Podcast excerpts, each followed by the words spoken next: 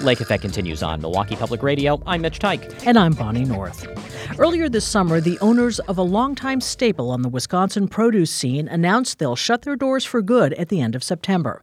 Brennan's Markets operated five stores around Wisconsin, including in Brookfield and Oconomowoc. It was founded 75 years ago. With so many choices of stores, both commercial chains and specialty chains, how does the natural selection of markets sustain both? And what were the contributing factors that caused the closing of a longtime staple?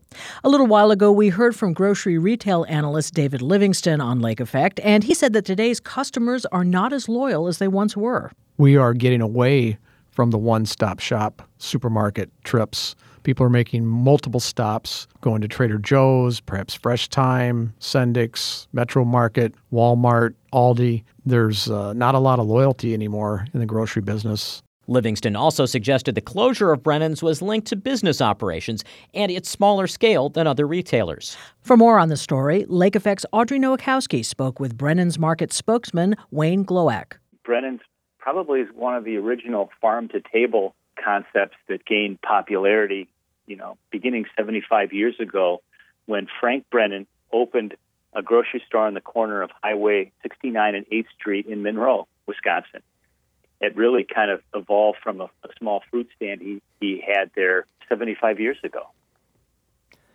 From that little farm stand, it's grown to several locations as well as some that house the cheese shops and factories and things like that.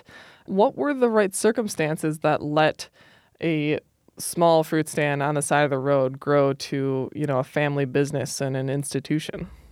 Yeah, yeah. So it eventually grew to five stores and a cheese processing center in Monroe. But ironically enough, one of the the main circumstances which helped him grow was a tornado.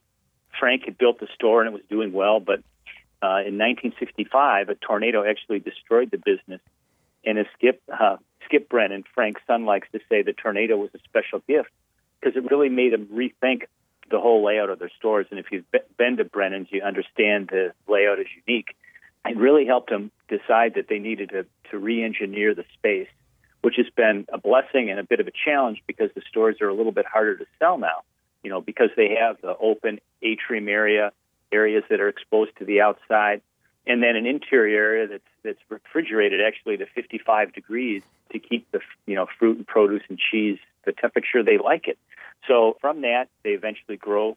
And I think the reason was they provided a premium product and really amazing service. And throughout the Brennan family history, the concept was really to respect the customer, and that, that exists today through their unfortunate closing. But they uh, proceeded to grow and uh, opened University Avenue in Madison in 67, expanded to Brookfield in 1988, uh, Watts Road in Madison in 2004, and Oconomowoc in 2009. You mentioned respecting the customer as one of their qualities that Brennan's embodied, but what other quintessential qualities did this store have and the characteristics that brought people in and also kept them coming back? Yeah, if, if I could, maybe I'd like to start by answering that with going back to the respect thing, uh, just a conversation I had with Tim Culhane, uh, the manager. So, you know, as you know, when a lot of businesses are going out of business, they'll hire liquidators to come in. And it was actually suggested that Brennan should start selling, you know, patio furniture that a liquidator would put in their stores that Brennan could say is 70% off. And, and Tim's response was, he laughed at that. He said, that's not who we are. We're not going out of business to just make a few bucks in the process. We're going out of business with continued respect to our customers and, as well as our staff and vendors. So, you know, it's a company that's really walk the walk and talk the talk. You know, back to why they became, you know, I think so cherished was one of the few places where you could get chin drip and peaches from Idaho, blueberries from Michigan, cherries from Door County. And in almost all of those farms, including some of the wineries they bought wine from in Chile, the family got to know uh, the producers and felt very, very strongly that you don't really know who you're buying from until you sit across from them at a dinner table and go to their facility, see how, how well they keep it or, or not. Uh, and if they don't, they probably weren't a vendor for very long.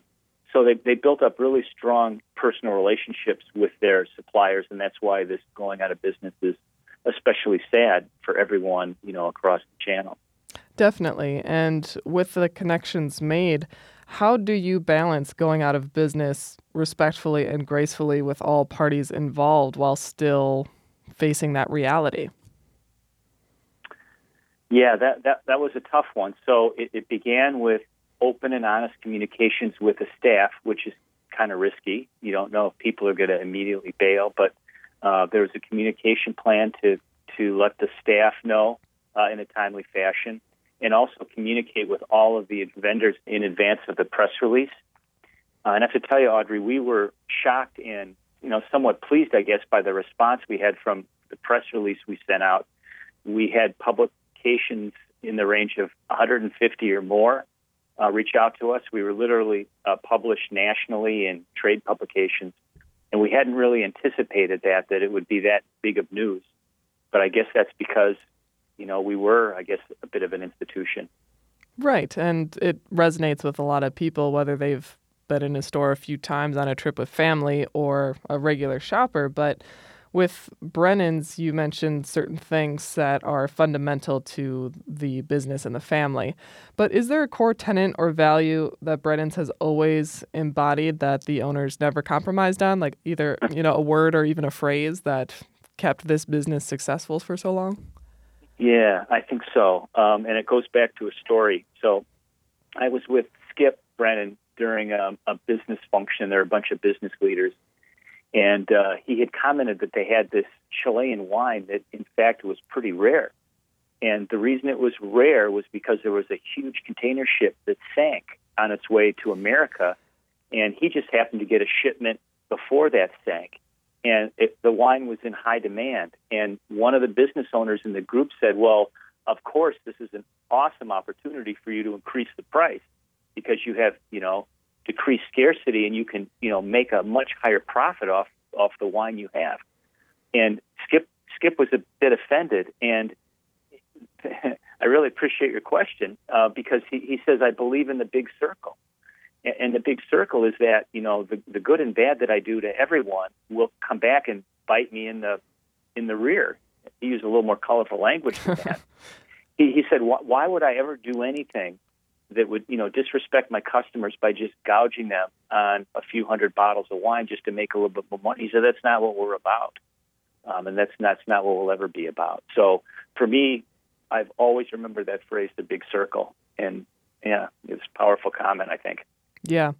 Your press statement refers to changing consumer habits. And I wonder does the Brennan family or anyone in management feel as if the customer has failed them because of changing consumer habits that that's a key reason why the store is closing. But for a store to hold their customer in such high esteem and respect but to i mean ultimately not have that pay out in a crude sort of way to put it? Yeah it's it's been been a real mixed blessing with the literally thousands of facebook posts but I can tell you the only negative comment I heard was, "Boy, I wish we heard from more of these people the last, you know, ten years." Right. Because it is a, a bittersweet, but sales have been absolutely amazing, and more than a few customers have actually come in and, and teared up, um, talking to us, saying how much they're going to miss us. But I think from a business standpoint, what we saw during the depre- uh, recession, uh, for us, it was almost a depression. The recession in 08 was a significant downturn in sales and we said, okay, well, we got to cut expenses and we, we need to weather through this. But what happened was when the economy rebounded and customer confidence rebounded, our sales didn't. And I think if we had all the answers, we wouldn't be going out of business. But we did notice and guess that people found other shopping opportunities. And there are a lot of other great stores out there, more so now than I think ever in history, for people to have you know great shopping experiences. And we just didn't see the customer bounce back like we could. And then the writing on the wall for us was in December of last year, 16, when we saw really lackluster sales for our online cheese ordering. And, and that had been an amazing revenue center for us and also very good profit. And it just didn't bounce. And that was kind of the straw that broke the camel's back, which really made the owners realize we need to do something. We're not just going to bleed to death here. We're going to try to go out with our heads up. We're not going to file for bankruptcy. Uh, we're going to take this in a measured fashion, but we need to sell our assets and, and, and move on. Right. As you mentioned, no one can tell the future or predict what's going to happen. But do you think the recession truly was that tipping point that just couldn't be rebounded fully? You know, despite there's lots of fresh markets opening up, various metro markets. You know, all these markets are opening up within, you know, a few miles of each other, trying to cater to a certain element. But Brennan's has had the same core products for all of its business life. But do you think ultimately with this increased competition that people's attention spans just couldn't sit on Brennan's for a while? or return yeah, to it? I, yeah, I think so. And, and also, you know, Brennan's didn't have paper towels or toilet paper. And I think we're all feeling time bankrupt. That, you know, if I can find a place that will fulfill all of my needs, I simply just don't have as much time or I don't perceive as I have as much time. And that, that was part of it too.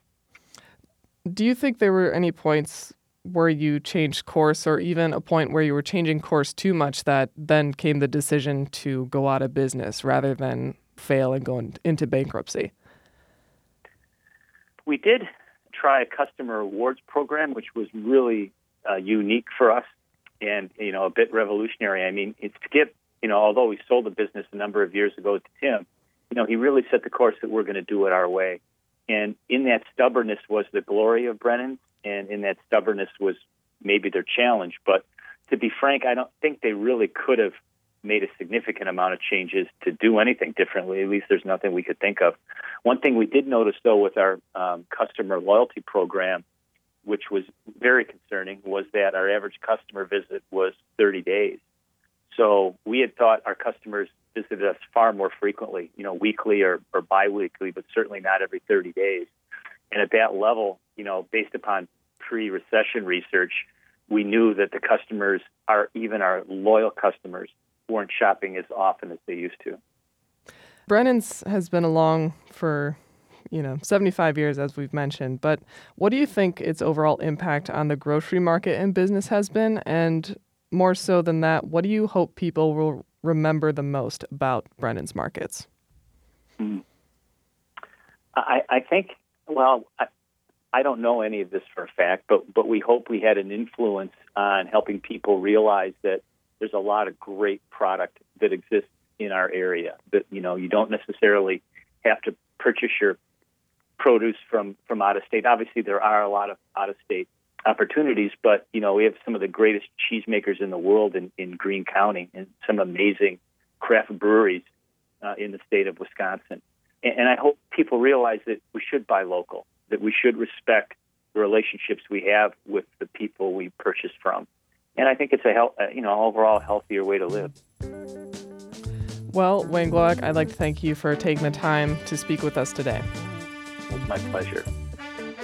Wayne Glowac is the spokesman for Brennan's Markets. This summer, the store announced its closure after 75 years in business. You can shop at any Brennan's Market until they officially close on September 30th.